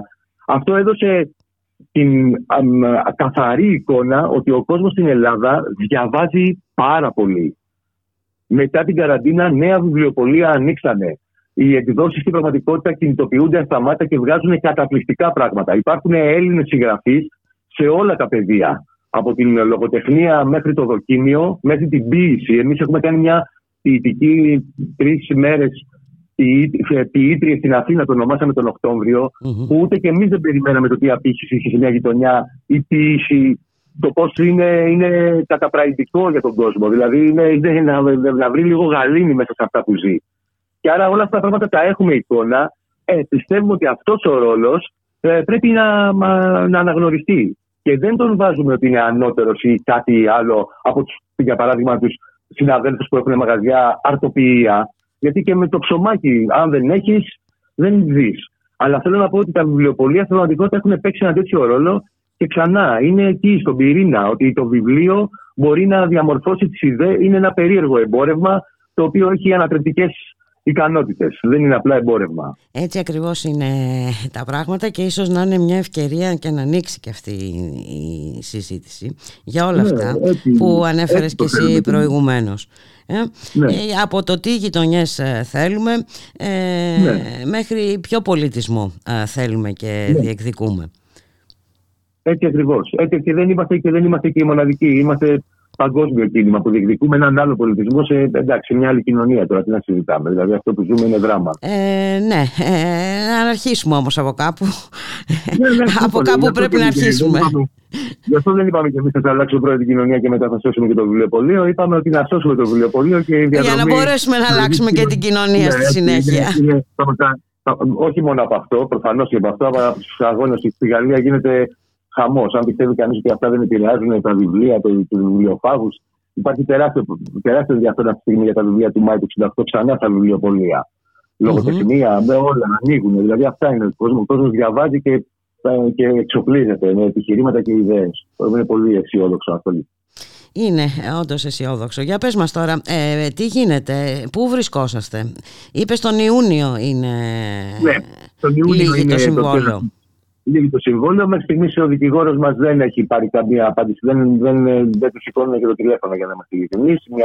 Ο δικηγόρος μας είναι μια φίλη εδώ που εθελοντικά προσφέρει τις τις υπηρεσίες της. Ε, και είμαστε σε αναμονή. Είμαστε σε αναμονή. Εμείς θέλουμε αυτή την εβδομάδα να, να ακουστεί αυτό το μήνυμα όσο περισσότερο μπορεί.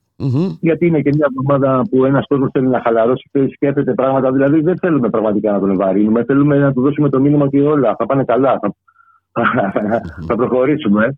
Γιατί είμαστε πολλοί και πολλές. Αλλά α, αυτό θέλουμε αυτή τη στιγμή. Και μετά η προ...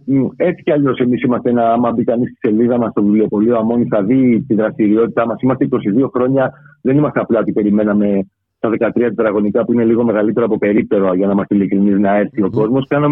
Έχουμε κάνει άπειρες εκδηλώσεις, παρουσιάσεις βιβλίων και μόνο την τελευταία χρονιά έχουν έρθει πανεπιστημιακοί στη γειτονιά, ε, ο, ο Δημήτρης Καμούδης, η Ελένη Κυραμαριού, ο Θανάσης ο Πέτρος, σκητσογράφο. Έχει έρθει ο Σαμ Άλμπατρος το καλοκαίρι, κάναμε παρουσίαση στο βιβλίο του Ελαττωματικό Αγόρι, ο Έλσον Σγκούρι. Έχουμε δηλαδή και ετοιμάζουμε ένα τεράστιο πρόγραμμα για τους επόμενους μήνες. Δεν θα μας πτοήσει απολύτως τίποτα. Mm-hmm. Και η αλήθεια είναι ότι μετά το Σαββατοκύριακο, με όλον αυτόν τον κόσμο που, που θέλει να βοηθήσει στην καμπάνια μας και θα, θα, θα γίνουμε και πιο συγκεκριμένοι και θα κάνουμε και, κάποιο, και κάποια ανοιχτή ε, μάζοξη, συνέλευση ε, για να τα δούμε αυτά και τι προτάσεις μπορεί να υπάρχουν. Αλλά έχουμε, έχουμε και για προτάσεις για συναυλίες, συμπαράστασης, τα πάντα. Δηλαδή είμαστε πραγματικά, αισθανόμαστε πολύ δυνατοί και δυνατές. Να σε ευχαριστήσω πάρα πολύ. Ε, Γιάννη, μιλάμε στον Ενικό. Ε, Ναι, εμείς ναι, ναι, εδώ ναι, είμαστε ευχαριστούμε πάρα πολύ. έτοιμοι όποτε χρειαστείτε και μ, Έγινε, έγινε. να συμβάλλουμε λοιπόν σε αυτή σας την Ευχαριστούμε πάρα ε, προσπάθεια. Σε ευχαριστώ πάρα Ευχαριστούμε πολύ για πάρα τη πολύ. συνομολία. Και εμείς. Να είσαι Και εμείς. καλά. Και Για εμείς. χαρά. Για χαρά. Για χαρά.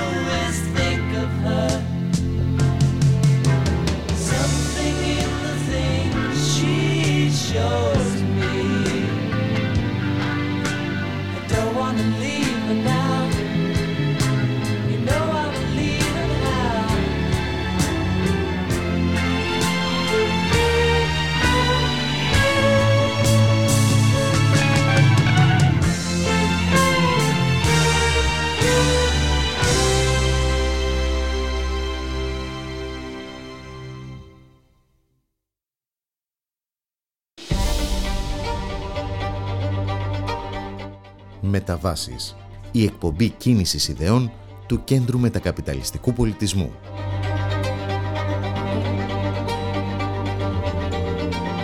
Μεταβάσεις. Κάθε Τετάρτη στις 5 το απόγευμα.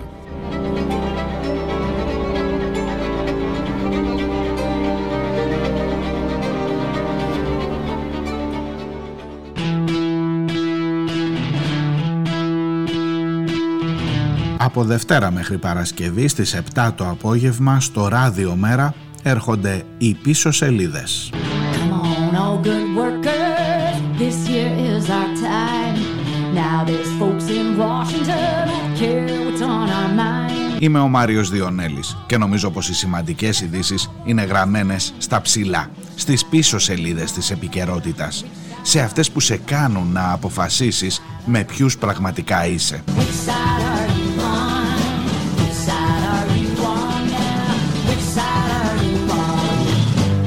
Σας περιμένω κάθε απόγευμα στις επτά, στο ράδιο μέρα.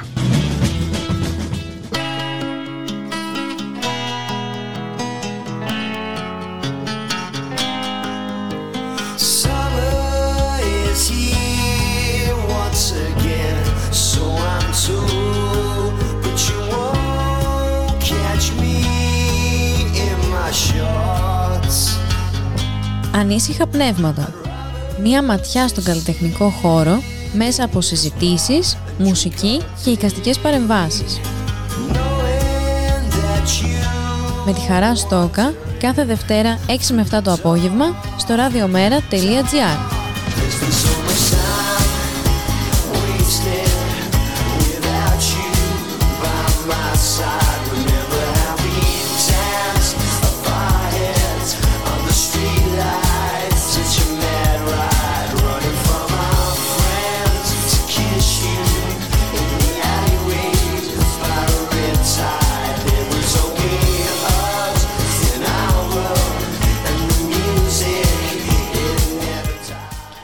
Ραδιομέρα.gr 2 και 35 πρώτα λεπτά στον ήχο Χαραστόκα στην παραγωγή για να Θανάσιο Γιώργης Χρήστος στο μικρόφωνο η Μπουλίκα Μιχαλοπούλου παρά τα αντιθέτου λεγόμενα από τις αρχές του τρέχοντος έτους ο αριθμός των πληστηριασμών που ανακοινώνονται καθημερινά έχει σχεδόν τριπλασιαστεί από το μέσο όρο που γνωρίζαμε ως και το 2022. Πολλές οι κινητοποιήσεις στο τελευταίο διάστημα της ενωτικής ε, πρωτοβουλίας κατά των πληστηριασμών με αποτελέσματα έχουν αποφευχθεί οι πληστηριασμοί ε, έχουν νόημα λοιπόν οι κινητοποιήσεις και ε, θα έχουν νόημα ακόμα περισσότερο αν είναι ε, μαζικές με πολύ περισσότερο κόσμο γιατί αυτό το πρόβλημα υπάρχει και θα υπάρχει και μετά τις εκλογές. Ε, να δούμε τι γίνεται όμως και στην ε, Θεσσαλονίκη ε, πώς λειτουργούν εκεί τα πράγματα πώς λειτουργεί το κίνημα κατά των πληστηριασμών να καλωσορίσουμε την Ρένα Παπαδοπούλου υποψήφια του Μέρα 25 Συμμαχία για τη Ρήξη στην πρώτη περιφέρεια της Θεσσαλονίκης Καλό μεσημέρι Ρένα Καλό μεσημέρι Βουλικά είναι ένα πρόβλημα το οποίο υπάρχει και θα υπάρχει και δυστυχώς ε, οι ρυθμοί θα αυξάνονται δεδομένης της οικονομικής κατάστασης, της αύξησης των επιτοκίων κτλ. κτλ. Ακριβώς. Ε, υπάρχει, έχει δημιουργηθεί ένα συντονιστικό συλλογικό τίτλο εδώ στη θεσσαλονικη ε, στο, το οποίο προσπαθεί σε αυτή την κατεύθυνση να, να βοηθήσει ανθρώπους που απευθύνονται ε, στο συντονιστικό αυτό γιατί είναι πάρα πολύ. Δηλαδή κάθε μέρα ε, και κάτι σκάει στα μούτρα μας. Ε, συνέχεια ακούμε για πληστηριασμούς ε, πρώτης Και άνθρωποι δηλαδή οι οποίοι είναι με συνταξιούχοι, είναι με πολύ σοβαρά προβλήματα υγείας. Ε, Τώρα η αφορμή για να κάνουμε αυτή την κουβέντα ήταν μια τελευταία ε, κινητοποίηση που είχαμε ε, την προηγούμενη Ε, ήταν έξω από τα γραφεία της Δοβάλιου στη Θεσσαλονίκη. Συγγνώμη. Ε, πήγαμε εκεί πέρα μετά από, μετά από παράκληση της, ε, της κυρίας που έχει το πρόβλημα της ιδιοκτήτριας του διαμερίσματος που είναι προγραμματισμένο να βγει σε πληστηριασμό ε, κάπου στα τέλη Απριλίου μετά το Πάσχα. Ε, κινητοποιηθήκαμε. Ο στόχος βέβαια ήταν να, βρούμε, να πιέσουμε λίγο να βρεθεί μια λύση. Πάντα αυτός είναι ο στόχος. Ναι, να βρεθεί μια λύση. Εν πάση περιπτώσει έγινε επαφή εκεί πέρα μετά από πιέσεις, μετά από συζητήσεις. Μας είπαν ότι γίνονται κάποιες προσπάθειες να βρεθεί μια λύση. Ε, ευελπιστούμε ότι θα έχουμε κάποια θετικά αποτελέσματα. Να πούμε ότι αφορά μια περίπτωση μιας 82χρονη ηλικιωμένης γυναίκας, που είναι και καρκινοπαθής, ε, η οποία ζει σε ένα μικρό διαμέρισμα, είναι το μοναδικό της, ε, δεν υπάρχει κάτι και φιλοξενεί και μέσα ανθρώπους οι οποίοι τώρα είναι, είναι ίσως και λίγο προσωπικά δεδομένα, δεν ξέρω αν πρέπει να τα πω, αλλά που δεν μπορούν να εργαστούν. Μάλιστα. Ζουν όλοι αυτοί οι άνθρωποι με μια σύνταξη 600 ευρώ. Μάλιστα. Ε, πριν από αυτό είχαμε μια άλλη περίπτωση πριν από δύο εβδομάδες περίπου μιας άλλης, ε, μια, ενός, άλλους, ενός κυρίου ο οποίος ε, είχε κάποια επιχείρηση η οποία μέσα στα μνημονιακά χρόνια ε, φαλήρισε ο άνθρωπος και είχε το ίδιο πρόβλημα πάλι αντιμετώπισε να, έχει, να, να, να χάσει το σπίτι μέσα από πληστηριασμό. Εκεί καταφέραμε να πάρουμε μια αναστολή Mm-hmm. Και γίνονται συζητήσεις μήπως μπορεί να γίνει. Να γίνει Ένα πολύ σημαντικό. Mm-hmm. Να γίνει με ρύθμιση και κουρέματα. κουρέματα. Mm-hmm. Όταν υπάρχουν τέτοια χρέη ε, και δεν υπάρχουν έσοδα. Και μάλιστα ε, όταν ξέρουμε σε ποιες τιμές ε, πουλήθηκαν τα φανς, έτσι. Ακριβώς, ακριβώς. Να πούμε λίγα λόγια. Ότι όλο αυτό το πράγμα έχει να κάνει, γιατί ακριβώς τα φαν αυτή τη στιγμή μόνο κέρδη βγάζουν. Έχουν υπερκέρδη. Ε, υπερκέρδη. υπερκέρδη. Υπέρ, υπέρ. Έχουν πάρει σε πάρα πολύ χαμηλές τιμές αυτά τα κόκκινα δάνεια. Ε, να πούμε ότι αυτό το 2015 δηλαδή ήταν επί της κυβέρνησης ΡΙΖΑ, αυτά να μην τα ξεχνάμε. Λοιπόν, δόθηκε λοιπόν αυτή η δυνατότητα σε πάρα πολύ χαμηλά ε, σε πάρα πολύ χαμηλές να πάρουν αυτά τα δάνεια, να τα αγοράσουν τα, κόκκινα, τα λεγόμενα κόκκινα δάνεια. Και αυτή τη στιγμή, ακόμα και οι τιμές που δίνουν μέσα από τους πληστηριασμούς, που μπορεί να μην είναι και οι εμπορικές τιμές, παρόλα αυτά αυτοί βγάζουν. Αυτοί βγάζουν πολλά. Δηλαδή, αν ένα κίνητο που θα ήταν εκτός πληστηριασμού α, θα μπορούσε να κοστίσει και 100.000 ευρώ, εάν το φαν βγάλει 50 τη στιγμή που θα έχει αγοράσει με 5 ή 6.000, μιλάμε για υπερκέρδη. Και να πούμε ότι στην αρχή κιόλας, το 2015, υπήρχε ένας περιορισμός που αφορούσε τα στεγαστικά δάνεια και την πρώτη κατοικία όταν ήταν υποθηκευμένη. Αυτό το 2017 καταργήθηκε. Δεν υπάρχει. Δεν είναι. Ε, ναι, ε, σταμάτησε να έχει. Ε, έχουμε και την απόφαση του Άριου Πάγου, την πρόσφατη. Ακριβώς. Ακριβώς. Και επίσης να θυμηθούμε ότι όταν έγιναν και οι ηλεκτρονικοί πληστηριασμοί, αυτό πλέον έλυσε και τα χέρια να μπορούν να γίνονται μαζικά πλέον, μαζικοί πληστηριασμοί ε, και χωρίς καμιά διαμαρτυρία. Ποιος να το ελέγξει αυτό το πράγμα, γινόντουσαν όλα μέσα σε κλειστά γραφεία. Αυτά έτσι γενικά ε, για το, αυτό είναι το, το λεγόμενο Ηρακλής, έτσι, που πρέπει, πρέπει οπωσδήποτε να καταργηθεί. Αυτό που πρέπει άμεσα να γίνει είναι να υπάρξει κάθε, μα κάθε πληστηριασμός πρώτης ε, όπου μπορούν να γίνουν κουρέματα Υπάρχουν και, υπάρχει και η πρόταση, πολύ σημαντική πρόταση που έχει κατατεθεί και σχέδιο νόμου από το ΜΕΡΑ25, ε, το σχέδιο Οδυσσέας, αν θέλετε να πούμε δύο-τρία πράγματα ναι, γι' ναι, αυτό. να πούμε. Ε, το οποίο ζητούμε, καταρχάς το ΜΕΡΑ25 ζητά την κατάργηση του Ηρακλής. Έτσι. Mm-hmm. Ε, τον τερματισμό όλων των κόκκινων δανείων από τις τράπεζες ε, ε, προς τα ταμεία. Και χωρίς την, και, και την ανέλυση κάθε των εγγυήσεων του ελληνικού δημοσίου προς αυτά. Αυτό είναι πολύ Ε, το ΜΕΡΑ25 ζητά ε, την, ίδρυση, την ίδρυση εθνικής εταιρείας διαχείρισης των χρεών, στην οποία θα μεταφερθούν όλα τα κόκκινα δάνεια και οι τίτλοι ιδιοκτησίας. Να πούμε επίσης ότι ε, θα πρέπει να υπάρχει απόδοση, δηλαδή ζητάει και αυτό το μέρο. 25 είναι πολύ σημαντικό να το πούμε, την απόδοση στις τράπεζες των τίτλων και δημοσίων εγγύσεων από την Οδυσσέας και ζητούμε επίσης τη μόνιμη προστασία της ε, κύριας κατοικίας. Της πρώτης ε, κύριας κατοικίας. Ναι, της κύριας ε, ναι, πρώτης κατοικίας. Ε, αυτά τις γενικές γραμμές. Επίσης τη συγκρότηση επιτροπών, ε, επιτόπου επιτροπών, που θα συμμετέχουν όλοι οι ενδιαφερόμενοι και εκεί θα, θα υπάρχει και ένας έλεγχος ε, όλων των περιπτώσεων μια διαλέκταση των ε, κακοπληρωτών, ας το πούμε. Δηλαδή, το ΜΕΡΑ25 δίνει μια ολοκληρωμένη πρόταση, το οποίο θα βοηθήσει όλους. Θα βοηθήσει τους ε, ανθρώπους που αυτή τη στιγμή δεν δίνονται να αποπληρώσουν τα κόκκινα, τα κόκκινα δάνεια, που, θα, που φοβούνται ότι θα χάσουν τα σπίτια τους. Δίνει λύση για τις μικρομεσαίες επιχειρήσεις, γιατί είναι και αυτό πολύ σημαντικό να το πούμε, ότι πολλοί χάνουν και τα, μα, τα μαγαζιά τους, τα οποία είναι το μοναδικό έσοδο, έτσι, το μοναδικό εργαλείο. Αλλά ακόμα είναι και λύση για τις τράπεζες. Γιατί και οι τράπεζες σε αυτή την ιστορία χάνουν το μοναδικό τους κεφάλαιο, το, το κύριο κεφάλαιό τους, που ήταν, ε, που ήταν τέλος πάντων. Εν πάση περιπτώσει, όλα αυτά πρέπει να περάσουν σε μια δημόσια εταιρεία η οποία θα διαχειρίζεται πλέον ε, όλες αυτές τις υποθέσεις των κόκκινων δανείων.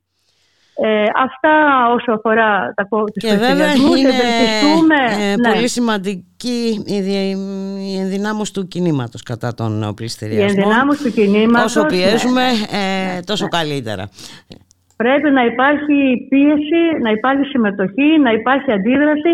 Είναι πραγματικά κοινωνικά ανήθικο. Αυτό το πράγμα να κάνει κάποιος τη μοναδική του κατοικία και να μην έχει και τρόπο να ζήσει είναι πραγματικά κοινωνικά ανήθικο. Να σε ευχαριστήσω πάρα πολύ Ρένα, να σου ευχηθώ καλή συνέχεια. Ε, καλό Πάσχα. Καλή συνέχεια και σε Γιατί δεν θα τα ξαναπούμε μέχρι, ε, μέχρι τότε. Και στο επανακούιν που λένε. Θα ξαναμιλήσουμε κάποια στιγμή. Καλό μεσημέρι. Για χαρά, για χαρά